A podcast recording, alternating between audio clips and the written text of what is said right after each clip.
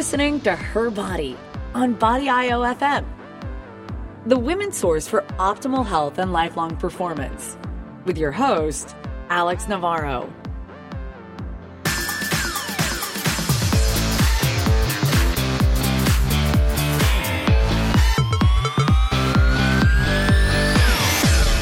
Welcome, everybody, to another episode of Her Body, brought to you by Body.io FM. I'm your host, Alex Navarro, and we have a returning guest today joining us on the show. And I feel like every time we have a new conversation, it just sparks more topics that we can talk about. And we have returning to the show, Jessica Philippus.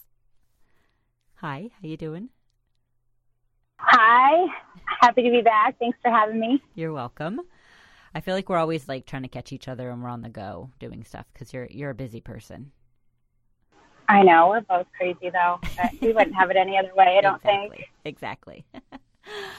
So for those of you who haven't listened to the show for very long or perhaps missed the last episodes with Jessica, you first joined me on the show like 3 years ago, I think.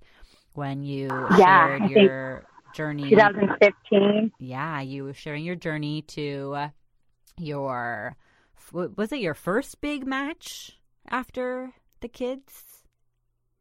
Well, I fought once right after the baby, which wasn't my greatest idea. Apparently you can't really do anything that you set your mind to.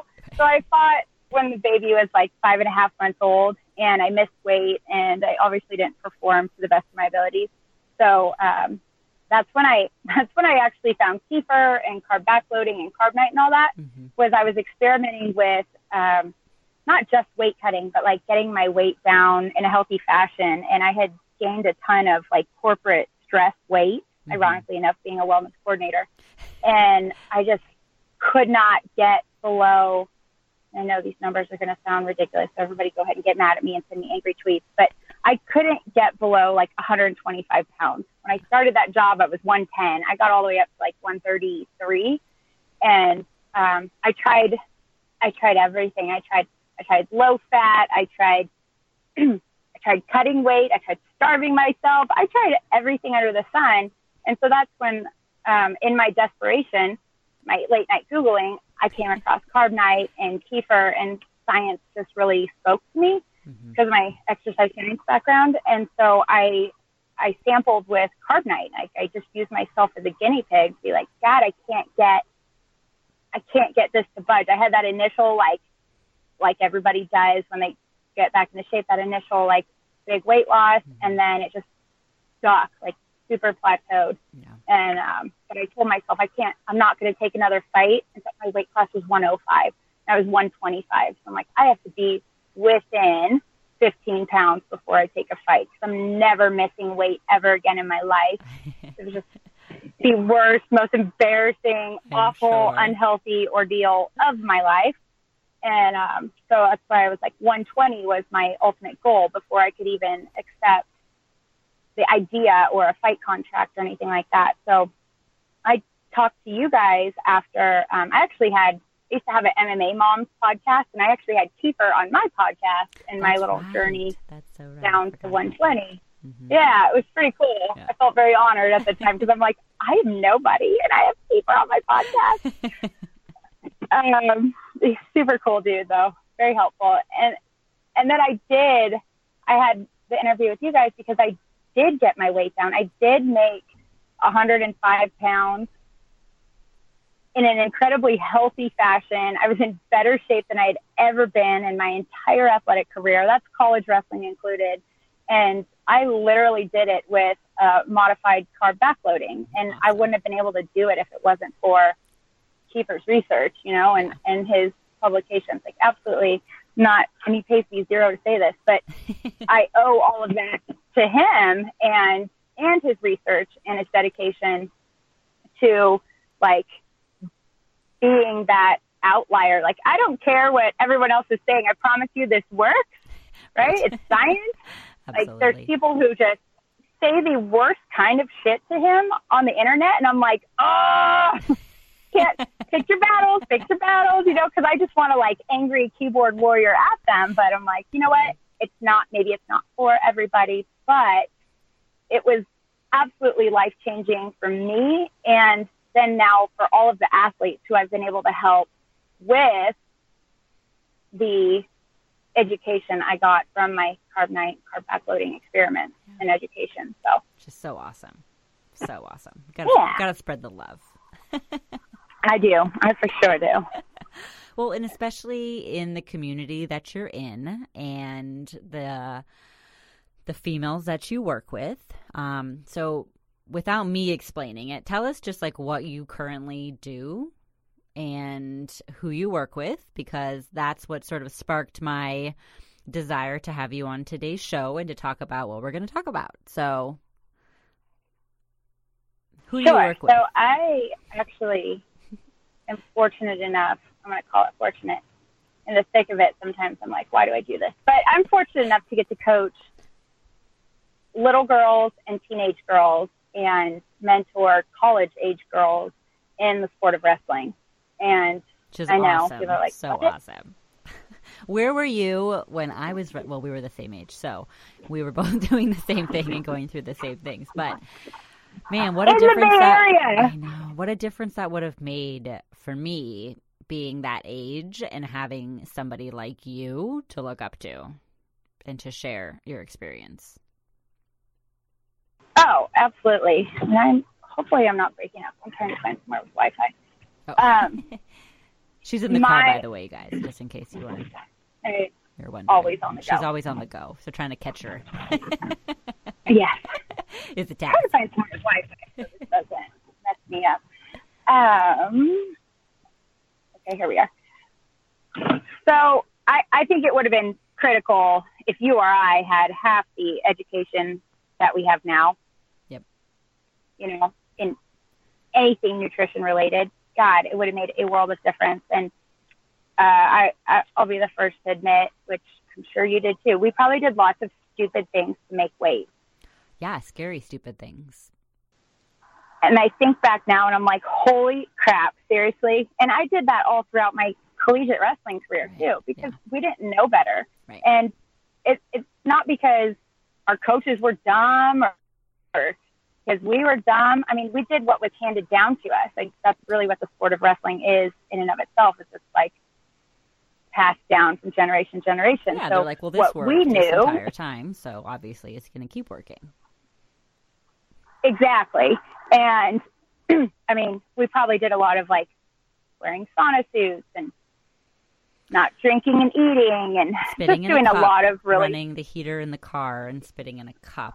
And then I remember, and what's funny is I was always underweight. So I actually I experienced secondhand by being, you know, trapped in the car with other people who needed to cut. And I did it. And I'm like sitting by the window trying to breathe like a little bit of the fresh air because we had the heater on. So yeah. Like literally that's one of my most distinct memories. Oh my God. Terrible, terrible. That's awful. But, I mean, thank goodness, yeah, that there are other more safe, much healthier approaches that, I mean, and one thing I'm sure that you, and this is actually what I wanted to talk about today was, you know, that age is such a sensitive age, especially for girls in body awareness and awareness of how food can affect how we look and how we perform.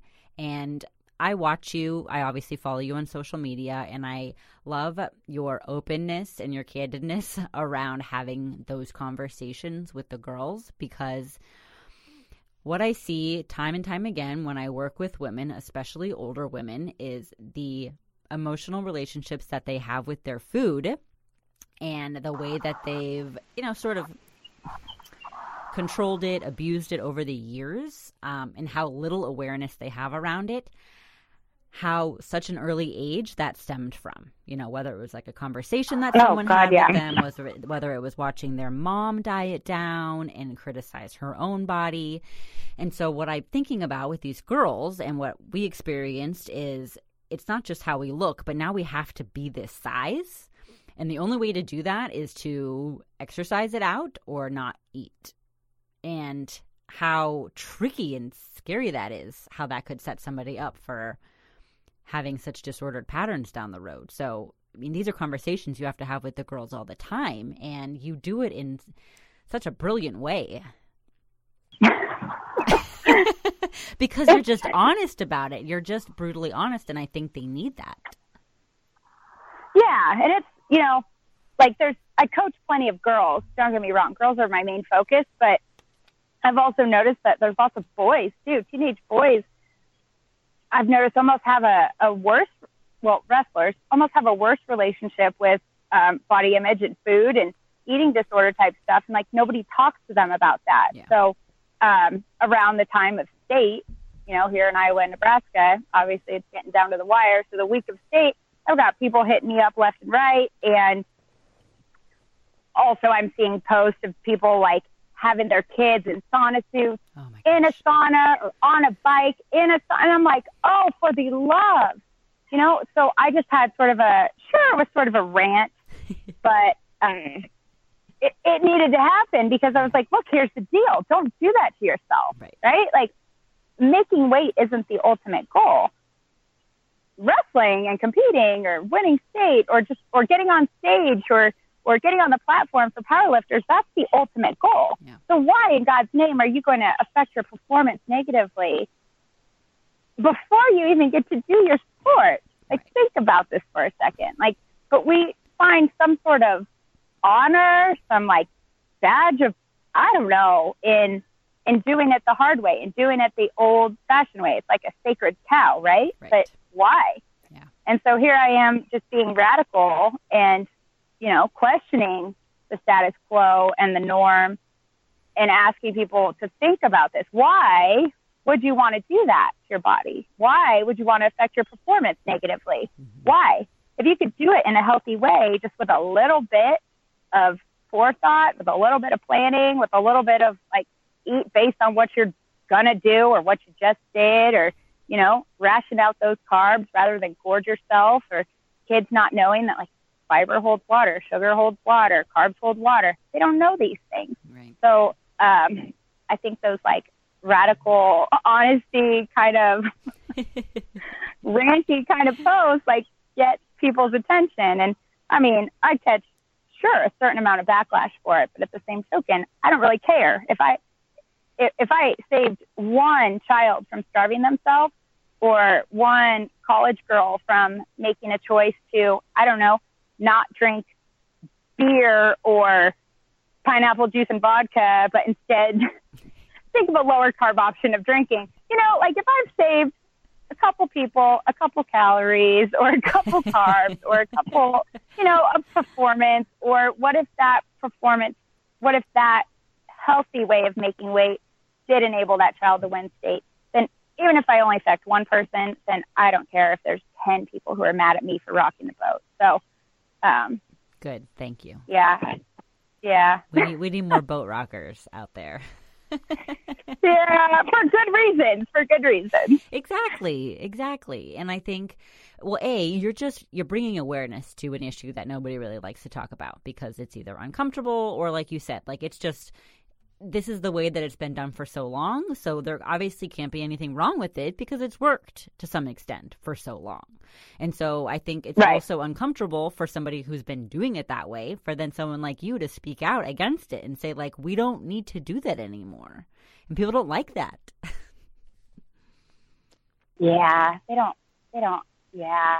I catch a lot of, like, and, you know, it's not ever really from parents. It's generally from other coaches. It's from people who think, like, it insults their way of doing things. But I feel like as humans, as coaches, as parents, as business people, the minute you don't want to learn or make yourself better anymore is the minute, like, you're not just stagnant, but you're now falling behind the pack. So had I, you know, just, did I think when I read Carb Night, I'm like, this is stupid, you know, I, without a doubt, this is ridiculous. I'm going to try it anyways. But there was a part of me who was like, nothing else has worked. Why would this work? This is dumb. Right. But then there was a very small part of me who was like, well, I do want to be better. I want to, soak in all the knowledge. I want to, if somebody asks me about this, I want to be able to tell them, yep, this worked for me, or this didn't work for me, or this worked for one client and this didn't work for another. But if I would have been closed-minded to it just because I thought it was stupid or because I thought my way, you know, I had been cutting weight the same way for 15 years. Yeah. And that one time, thanks to having a baby, it didn't work.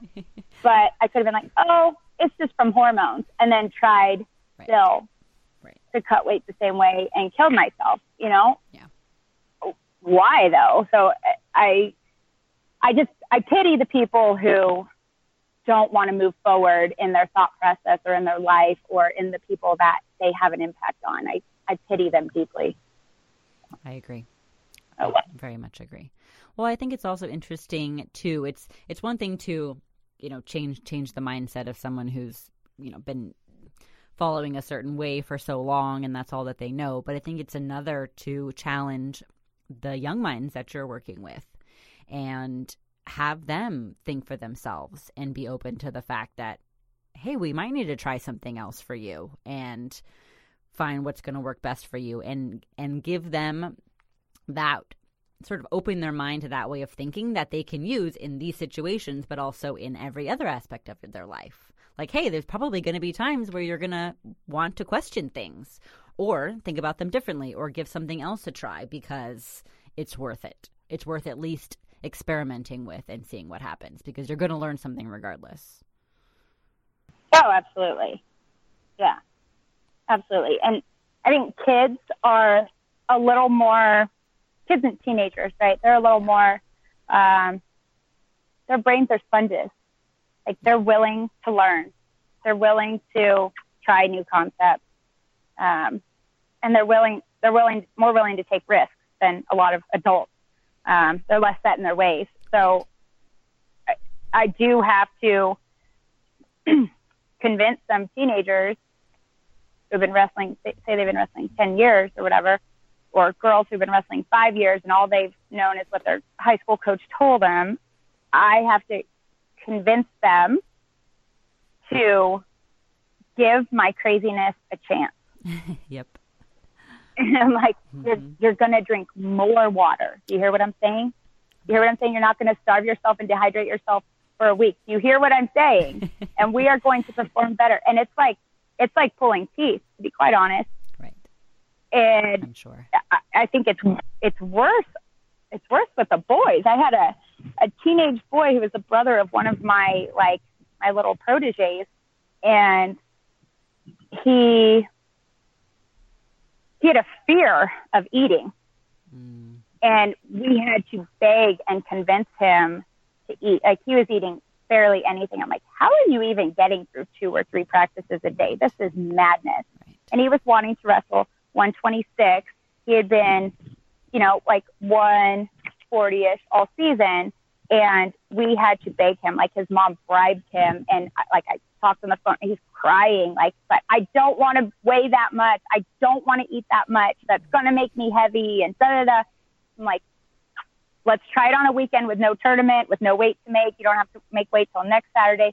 Let's experiment with it. 2 days of eating like carb backloading way. Mm-hmm. And I mean, he was 15. So he was eating a lot, I'm sure, on what I had him versus when he was feeding himself, he was having like some egg whites for breakfast with a little bit of salsa. And he was having some steak for lunch with like a quarter of an apple. And then after practice, he would have like a half a banana or the other half of is an apple or something. And I mean, this is a 15-year-old kid who's doing like an early morning practice and a 2-hour practice in the evening, like burning calories like nobody's business, eating like a bird. Right. So we got him to eat 2 whole days and drink. Like, we rationed out his water. Like, you're going to drink this much. And he's like, I'm going to weigh so much. I'm going to weigh so much. Like, he was fearful of it. Yeah. And give me a shot, buddy, please. And he did it, and like, so that was Friday, a Saturday. On Sunday, he woke up lighter than he had been all season. And he's like, I didn't even work out yesterday. And I was like, oh, look at that magic. Look at that magic. That's great. Right? But it was traumatizing for him. And I think that even in non-athletes, we do have these like very deep emotional connections, whether they're good or bad, to food and our eating habits. And those are really hard to unwire sometimes. No, I completely agree. Which I'm sure you know.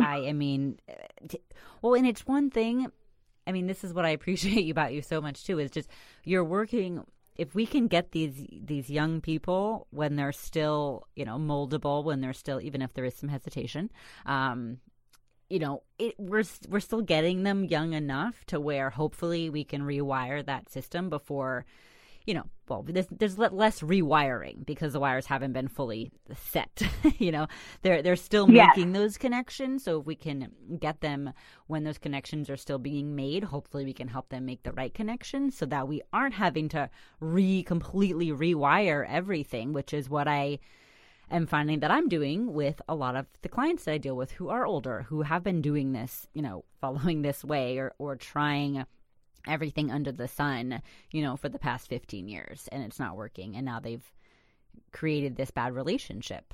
Trying to change that is very hard.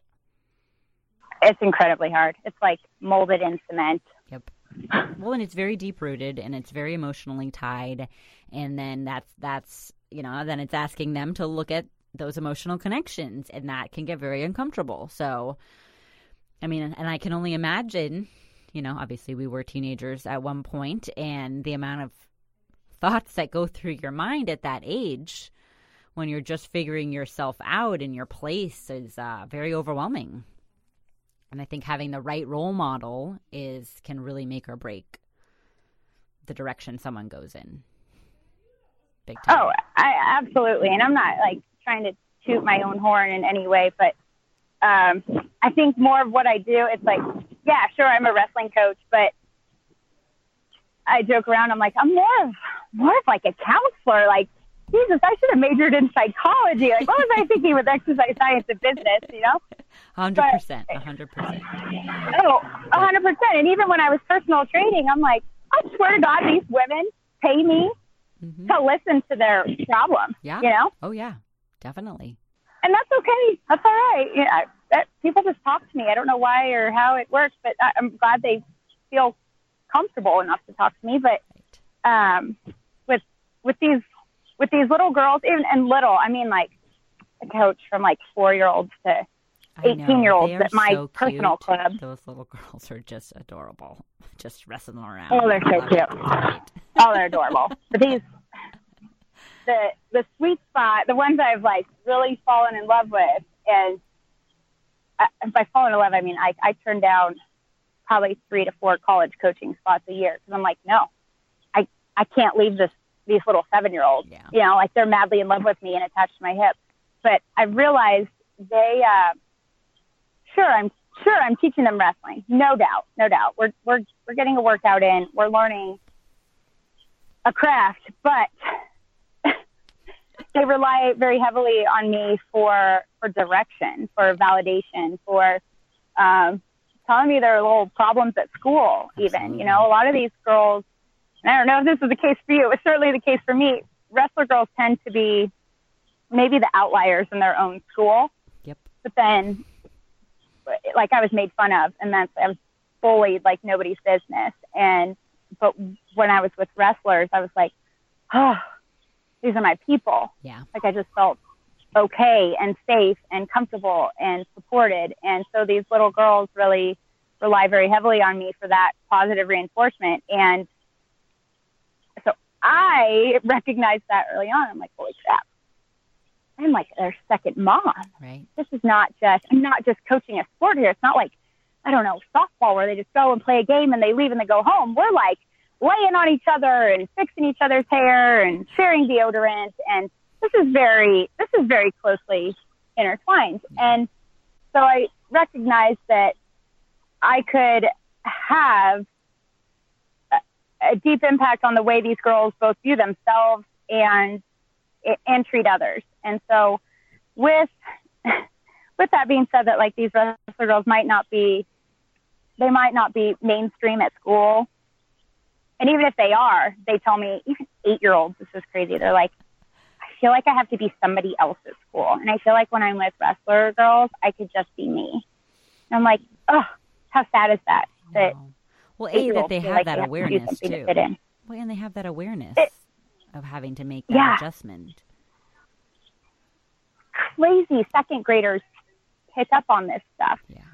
But with that said, moms of little girls and little boys, but little girls especially, they're very, very, very aware. They are very cognizant about what is going on around them, what is on the radio, what is their mom saying, you know, mm-hmm. how does their mom, like, does she always adjust her shirt to cover her fat? Does she always make remarks? Like, they are very, very aware, whether you think so or not, or if you don't even think that they ever, they would never maybe even say it to you, or they say all that stuff to me. Like, my mom does this to cover her fat roll. What?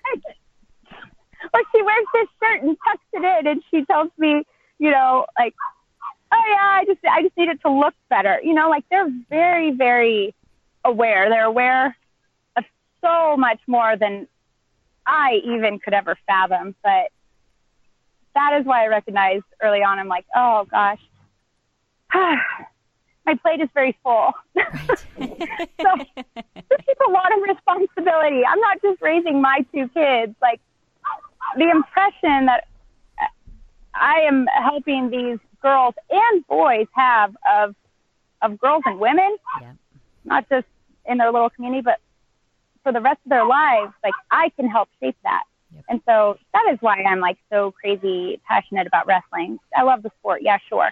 But getting to work with these amazing little beings is, like, I think it's one of the, chokes me up. I think it's one of the greatest honors I've ever been given, other than motherhood. Yeah. You know, for these little 8-year-olds too. Like, hey, Coach Jess, I'm upset about this. What should I do? Or my teenage girls who, I mean, these are like high performing athletes, and they, like, one of them broke up with her boyfriend the week of districts, and she wrestled like crap at districts. She should have gone to state in Iowa. She lost to a boy who she'd beaten twice in the season. And I'm like, God bless, you know, but she'll call me from the bathroom crying because a boy's girlfriend cornered her in the bathroom and was like, saw you touch my boyfriend's balls. Sorry if this is on the air. Saw you touch my boyfriend's balls. Don't ever do that again. Da, da, da. And she's like, I was doing a high C. The C stands for crotch. Like, I was wrestling. I didn't grab his balls, and if I did, he would know. Right. And he wouldn't be so lucky. But, you know, and so she's, like, crying in the locker room or the bathroom about this. Like, meanwhile, I'm at a tournament, and I've got 40,000 things going on, but I'm like, Jesus, she needs me, you know? And so I answer it, and she's hysterical, and I'm like, here's the deal.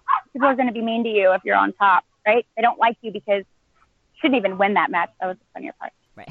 Like, but you're closing the gap on this guy, and therefore he feels threatened, and his girlfriend's going to be mad at you, and his mom's talking trash to her in the stands, too. And I'm like, it's all right. Let it roll off you, right? Like, it's fine. Nobody talks about people who don't matter. Right. And she was like, you're right. I'm like, you're damn right. I'm right. I know this because my life was absolute hell in high school.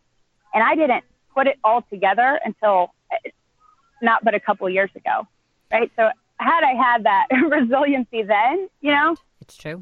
I agree. Things would have been different. So I'm like, this is my purpose. This is my path, is to help these girls and give them who I needed when I was their age, or who I really wish I had. I know. I really wish I had you too. I feel like it would have been so different. I wish I had me sometimes. Sometimes I'm like, I tell people all the good stuff, and then here I am, like, I don't feel like getting up and working out. Well, I mean, it just goes to show we all need somebody like that who's on our team, who has gone through the experiences that we're going through, and that can be, you know, our advocate, who can tell us how it is, and whether, even if it's really, really hard stuff, you know, to have those conversations with. That we're not going to be able to necessarily have with our parents either, because they don't always know. Right. Yeah. But yeah, that's the other thing is, like, these girls, that was, I think the worst part is the worst or the best part. That one teenager mind with a mess in the bathroom. I was like, that's fine. You're crying right now, but here's what we're going to do. We're going to, like, suck it all up, clean your face, throw some mascara on because you're done wrestling now, and you're going to go up in the stands, and you're not going to let one bit of that show. Yeah. Not that you should never show emotion, but you're not going to let those people or anybody else in the stands think that this got you one bit. Right. Like, you are that strong. Yeah. And I remember at the end of the year, I said something to her mom, and I was like, I'm so proud of this child. Like, so proud. And I just wish that, like, she got like 115 career wins, and she had only wrestled 3 years in high school. Like, she just, it's amazing. I mean, super kid. Yeah, gymnast, turned wrestler. So that obviously, you know, it was that's an excellent path right there. But yes. I was like, I just wish that people knew, like, yeah, it's a great thing to get 100 career wins, especially in 3 years. But I wish people knew the adversity that she faced and overcame just to get those 115 wins. Like, her path was so much harder than any other boy. And I'm not like a crazy feminist or anything like that. Maybe I might be soon. I don't know. But I just wish that people knew, like, what she had to face just to even step on the mat, let alone have success like that in the constant face of adversity and constantly not being wanted or welcomed or made fun of or accused of grabbing somebody's balls. Like, that stuff would never happen to a boy. Right. Ever. Even if they were wrestling a girl. Exactly. Mm-hmm. Exactly. We would never. Right. And she did it with resiliency. And her mom was like, what do you mean? I was like, what do you mean? What do I mean? Like, assuming that her mom knew how bad it was. Oh, she had no idea. And she had not a clue. Wow. Like, that is how good this girl would, like, pick herself up, put herself together, and go back out in the stands. Just like I told her she was going to do. Her mom didn't even know. Wow. Her mom didn't know. And I was like, well, shit, now I feel like an asshole because her mom was like, wait, what? She didn't even know her sweet, adorable little daughter was going through all of these things, and that these grown-ups even were being nasty to her. Right. She had no idea. Yeah. And she was like, oh, way to go, Felicity, way to get me in trouble. You know, and she was like, I didn't want my mom to worry. Oh. And she didn't. She didn't want her mom, you know, she knew it was hard enough on them. Right. Knowing, like, she wasn't welcome and stuff, and, like, she just didn't want her mom to worry. And I was like, Jesus Christ, like, you are me. And I am you, because I was the same way. And I could only tell her these things and advise her these things because I found a way to deal with that in the 90s myself, right? Like, I had to do that. And I'm sure you did, too. Yep. You had to just, like, do I feel like crying out here? Because people are being like, ew, a girl, ew. Yeah. Oh, there's no benefit to wrestling you or whatever. Oh, it's only a girl, you know? Yep. I dealt with it all. And I had a very strict rule, no crying on the mat, no crying where anybody could see me. Exactly. If I needed to cry, I'd find a locker room, which were always empty at wrestling tournaments because the girl won, very you know, true. Or under bleachers or in a corner. But, you know, if I didn't suffer through, I guess the amount of greatness you can put out into the world is only parallel to the amount of pain that you've endured. So it's true. A long time I always thought that was, like, my personal story, like, what I endured. And then now I'm like, oh, holy shit, I get it. Like, I endured all of that, and so that I could help lots of other little girls, big girls, figure that out for themselves. Yep. So. And you do it very well. Most days. Last week I was bombarded with 40 of them at camp, and I was like, our average age was 9, and oh my gosh. I'm like, I'm not cut out for this. Well, it's very, emotionally taxing, the amount of energy that you then have to be okay with putting out. And the availability. Yeah, and I think that's why a lot of people shy away from kids. Yep. Well, and it's hard, too. You don't want to say the wrong thing. It's also, and I feel this way just in working with older women, you know, like there are things I want to say sometimes, but I have to really think about how I want to say it and the timing of when I say it and my delivery and making sure that it's received in the right way, because you're obviously affecting how they think. And so you want to be careful about how you say it. And I'm sure for you, so. You're in a position of authority, not only for them, but for, you know, the club that you're working for and what they think and the people who run it. You know, I'm sure you could also be at risk for, you know, the higher uppers, the hierarchy not liking that. Yeah, absolutely. And females, I think we talked a little bit about this last time we did a podcast, but the way that females receive information versus the way males receive it is just different. Yeah. And you could be like a super duper tomboy, like me or you. I think deep down we're tomboys on the exterior. We look like females, but you know, you could be super tomboy and think that like, I have problems with like, I forget I'm a female sometimes. I could be like coaching and it's just a sea of dudes. And like a guy was like, people be staring at me. And I look back at him and like, give him like the, what is wrong with you? You know? And I forget, like, oh, I'm a female and I have makeup on and I'm in a sea of men. Like, I literally think I'm that hard. I think I'm a guy sometimes. But the way I receive information, it's 100% female. Yep, you can't really change that. No, there's no changing it. And it's the same at 7 as it is at 17, at 47, at 77. You know, it's the same. Yep. And we internalize a lot. We take a lot personally.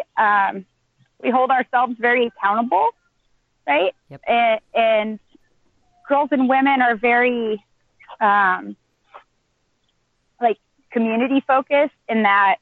I mean, I can speak to the sport aspect of it, but girls and women perform not for their own performance is not their motivating factor. Right. It's for their coach and their teammates and their team as a whole and their family. Yep. Like that is who they're performing for. Mm-hmm. And it's a good and a bad thing, but boys and men, they're playing to win. Yeah, for themselves. So if you critique them about their, you know, and like wellness coaching, fitness coaching, you critique them about their eating habits or their form or whatever, they are like, cool, good. I'm going to receive that information and I'm going to adjust it. And because it's going to make me win, right? Like that's the way they think. Yep. And whereas girls should be like, say something about how they've been eating and they're like, you think I'm fat? No, that's not what I said. Mm-hmm. Yep. Not what I said at all. So I really should have majored in psychology. You too. I know. I 100% agree. Whether it was just for, you know, from personal training clients and seeing them in person and getting to know them. And, you know, you build up that trust, that rapport, and you sort of be that safe zone for people that it really, and again, you having gone through all of that, you have gone through and myself also, people get it. They sense that and they sense a comfort in that and then an openness to let their guard down and share and be vulnerable in those situations. And I think it takes a very special person to be able to create that environment for people. Yeah, I was going to say, and I think at least I know you from us getting to wrestle and do photo shoots, but I know you in a personal aspect, but even internet-wise, like I could always tell you were sincere, right? And I think that that's something that is a dying art. Yes. So, you know, it's a little bit of having been there yourself. It's a little bit of compassion. It's a little bit of like no judgment. It's a little bit of like you wanting to see them succeed because that means you're successful. Yeah. So I think that coming from that place will always win. Like that's always the winning formula. Yeah. And for the love of God, we need a little bit more of that in this world. especially right now, I feel like. Oh, yeah. 100% agree. 100% agree. We do. We definitely do. And... But I do, like, I have to even coach little girls on, like I said, moms, these girls, they pick up on, like, how we speak, who we speak about, that kind of stuff. And, like, my girls will try to start getting catty or clicky or, you know, nasty. And I'm like, whoa. Especially at wrestling camp, there's always, it's interesting to see how, like the second day shakes down. You start to see, like, the girls who are, like, all familiar with each other. Day one, they're, like, all together. Day two, new cliques have formed. Yeah. And then that has dynamic issues and drama. My 6-year-old, I wish you could, like, see what I'm doing right now, but my 6-year-old comes to me last week, and she's like, Mom, there is some serious drama with finger quotes. Drama in that room. And I was like, what did you just say to me? That's so funny. She's like, that's what they said they were doing. That's what they said it was. There was too much drama. And I'm like, at 8? What in the heck is going on here? And so that next day at practice, that next evening, I was like, all right. I made them stand across from each other. I'm like, I don't care who you line up from. You're going to look at the person in front of you and say one nice thing. And that was so hard. You would have thought I would have, like, asked him to go sprint or something. Sure. Like, what? Seriously? I'm like, yeah, you're going to say one nice thing to the person in front of you. And if you don't do it right now, it's going to be the person to the side and to the other side too. So get on it. I love that. That's great. Yeah, and I was like, I don't care. It could be you like their hair, you like how kind they are, or that they helped you yesterday. I don't care. That's great. One nice thing. You know, it's funny that you say that because I make clients do that, those types of things as homework about themselves instead of like, well, I mean, more often than not, homework is generally wrapped around, you know, self-acknowledgement and appreciation of themselves and their journey and with all of the positive, you know, aspects that they have and the great things, the accomplishments that they've already made, and less about, okay, tell me what you ate over the weekend. Right. Yeah. Mm-hmm. No, absolutely. I used to do that too. I'd give my, I worked with like a small group of women. We're in the like 40 to 65 range. And I would give them homework like that. Like, guess what you're going to do this week? An entire week. When you walk past the mirror, you're going to stop and find one thing that you really like about yourself, and you're going to focus on that. And then every time you walk past the mirror, you're going to look at that first. I love that. And they're like, what? I have to do what? And I'm like, okay, well, since you want to be all resistant, I'm like, look, you're going to tell me what do you like about yourself? And that was like the hardest thing. I know. It is. For them. Like, we just got done doing a really hard circuit workout, and I'm like, and you guys are bitching about me asking you like one nice thing. And so I made them, all right, well, let's add another layer to this. So I made them do one physical attribute and one like personality attribute. I love it. It's great. And then before, like, I was like, fine, you know what? I'll go first. And I'll tell you what I like about you guys and what I think your best attribute is, your physical attribute. And most of them agreed. They were like, yeah. I do like my arms, or I do like my shoulders, or I do like my eyes, you know, whatever it was, like, but they had to be coerced into saying something nice about themselves. And I'm like, oh my God, this is how deeply rooted our like negative self-talk and like self-hate it really is as women. I really don't think guys do that. I don't know. I'm going to ask, but I don't think guys do that. I don't feel like it's to the extent that we do, by any means. Maybe bodybuilder guys. Maybe.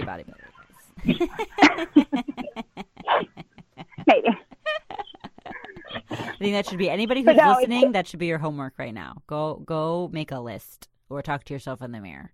5 things. We'll give us our two things. I like that. Yes, and it's hard. Yeah, but. I don't know. It's much needed, obviously. Yes, agreed. To be honest, I came up with that because not because I'm a genius, but because I like say a lot of negative shit to myself as well. Whenever I like got home from my fight, I remember, and this was like 3 years ago, but I remember I was like grocery shopping and I walked past the window and I was like, who's that bitch? Like being all like catty, like, hey, she looks good. Holy fuck, that's me. You know, like for half a second, like, what?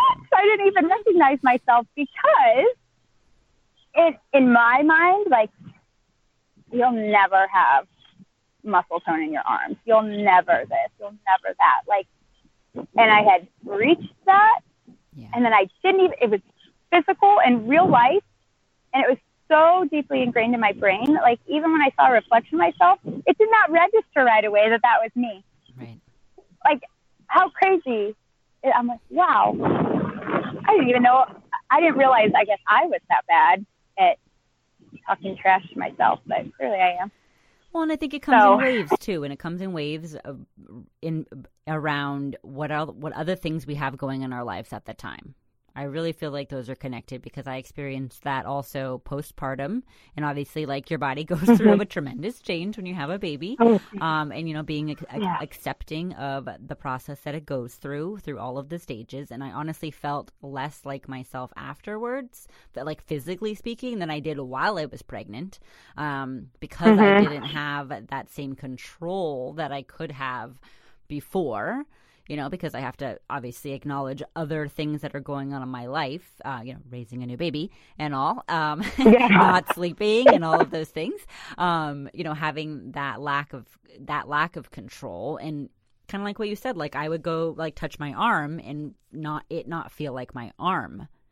And the mental shift that went on in my head when that happened, like, what am I feeling right now? Is that my arm? That can't be. Like, that's not what it feels like. And having to stop myself and remind myself, like, well, this is a new arm right now because this whole body just went through this, you know, amazing miracle of human growth.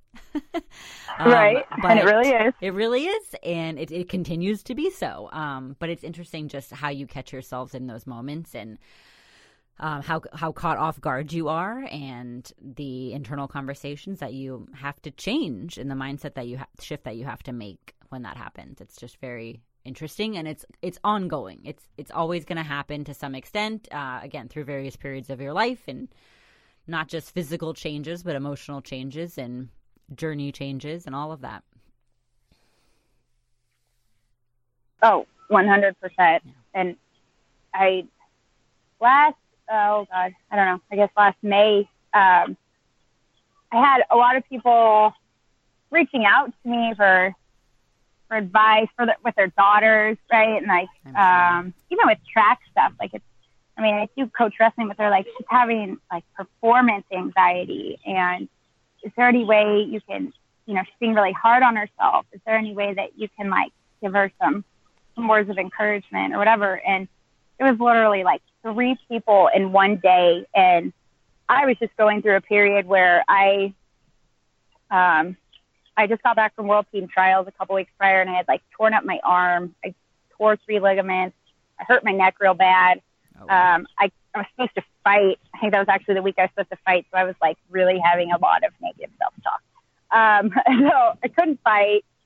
I didn't win at World Team Trials. So not only did I trained all this time. I go there and like, not only do I get hurt, but I don't go what I came there for. So I spent the time and money to get there, and I'm old. I'm getting old. I'm like 35 now, so I could like tell a difference between myself and these like 24-year-old chicks. And I'm like, sure. God bless, you know, like I think the end is coming. You know, I think it's, and that was very, very hard for me mentally.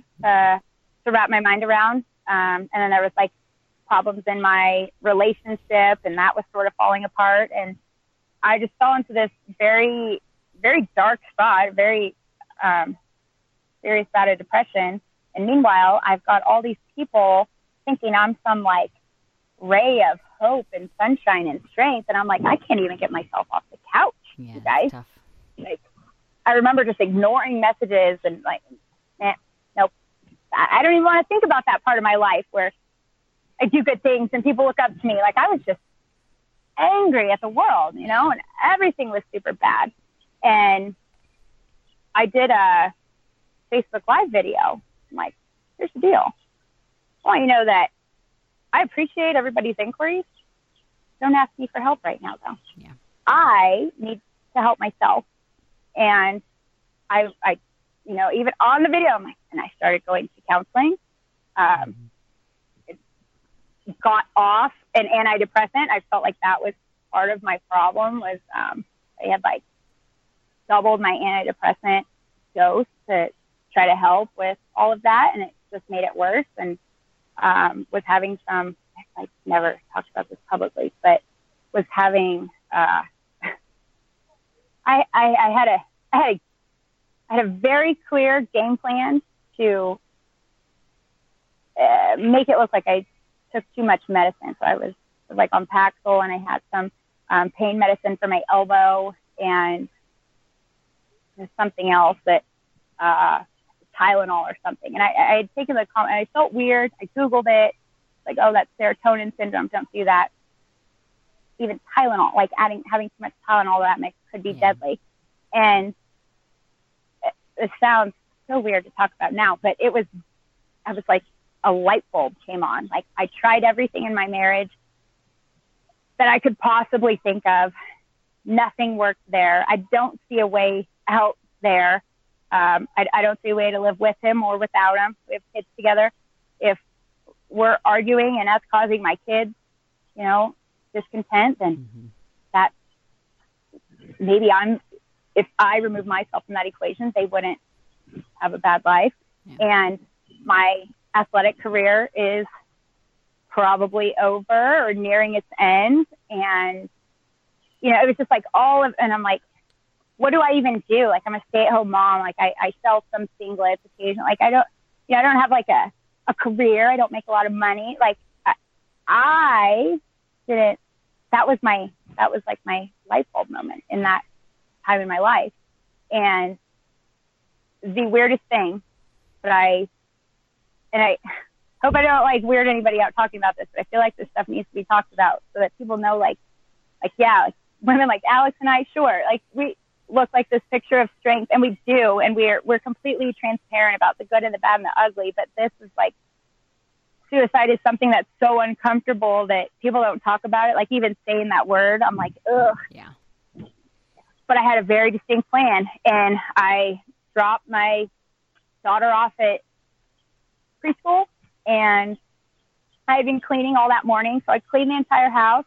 I did all the laundry. I laid out her outfits. Like, I was going on a trip. So when I go on a trip, I like lay out everybody's outfits so they don't miss me too much. And I laid out her outfit, socks, undies, everything. I made 5 casseroles. You know, the fridge was stocked with groceries. It was like I was going on a trip, and everything was taken care of. And I took 2 out of 3, and I laid down in bed, and everything was just very, very seemed like it was a great idea. And then my wrestling coach called, and randomly, right? He mostly texted me, but he called and was like, "Hey, do you want to help me make a flyer?" And I was like, yeah. Try to get him off the phone. And he's like, "And do you want to be one of our featured people for our camp with this Olympian guy?" And I was like, I remember sitting up, putting my feet over the edge of bed, like, tell me more. And so I'm listening, and I was like, yeah. Okay, fine, I'll do it. All right, awesome, thank you. And that was like 4 weeks away or something like that. And I'm like, shit.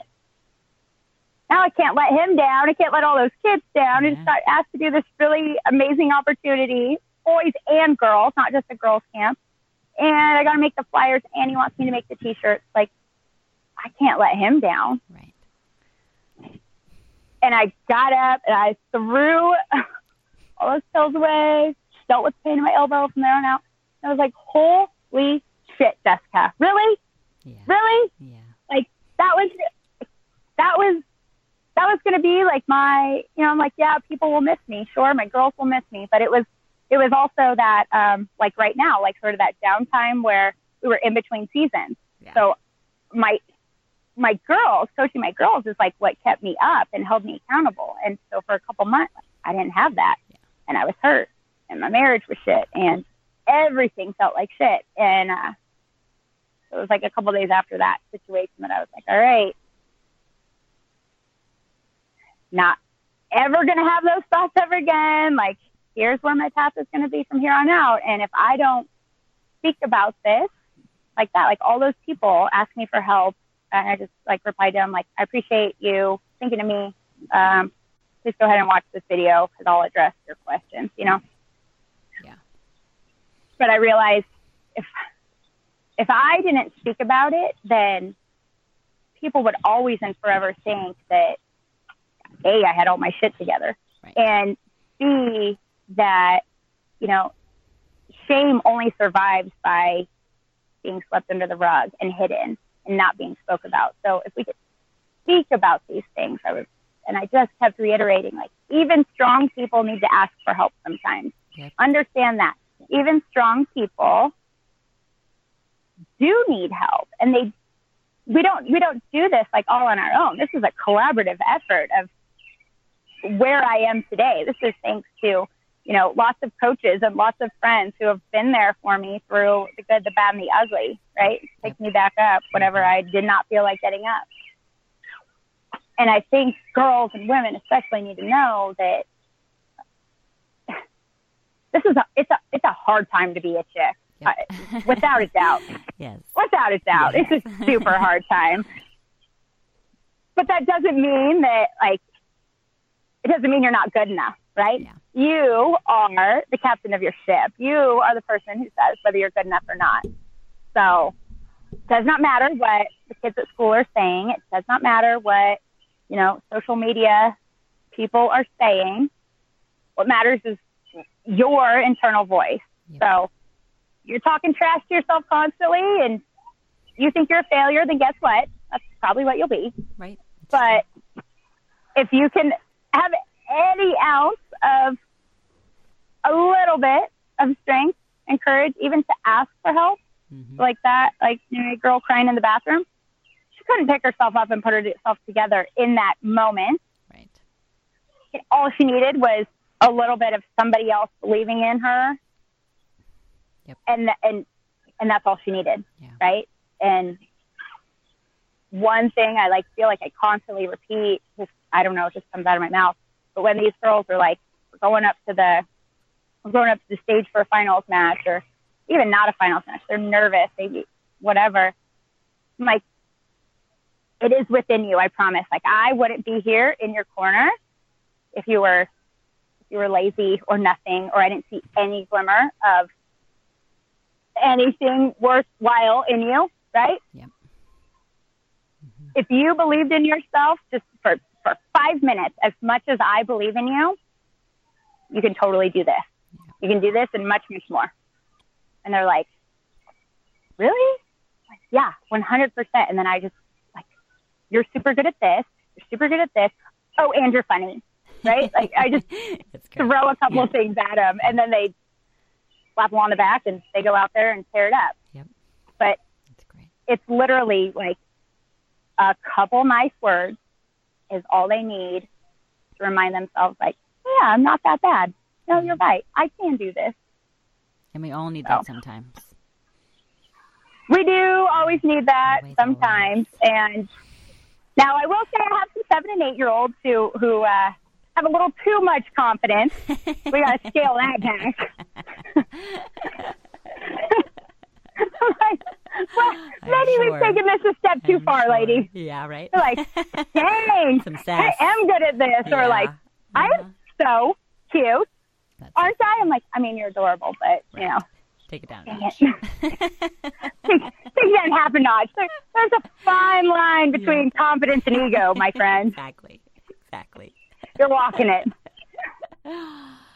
Well, I want to keep this conversation going so bad, but we have to wrap things up, mostly because I have to get out of the studio.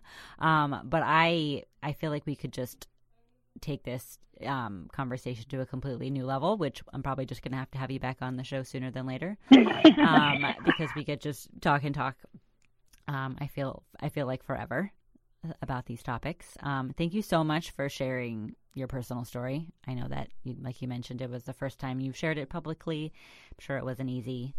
So thank you for being open to that. Yeah, just in the light of like last week we had like Kate Spade and Anthony Bourdain in 1 week, right? Like, I know.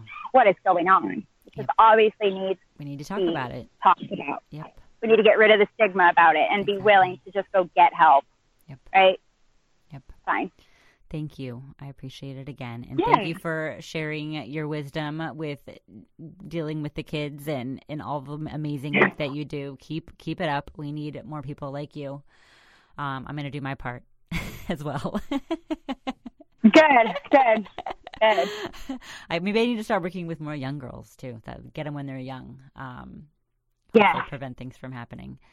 But and think about the world we could make if we start molding them at 7, 8, 9, 10, like thinking nice things about themselves and being kind to others. Yeah, the difference that would make big time. Yeah, it would make a huge difference. And maybe there's no hope for our generation, but maybe there is for our kids' generation. So I agree, and I'm much more aware of that now that I have my own. So exactly, has me thinking differently. Yep. Well, thank you again for joining me on the show. Thanks for having me. Thank you. And thank you, everyone, for listening to another episode of Her Body. And we will catch you guys next time. Thanks so much.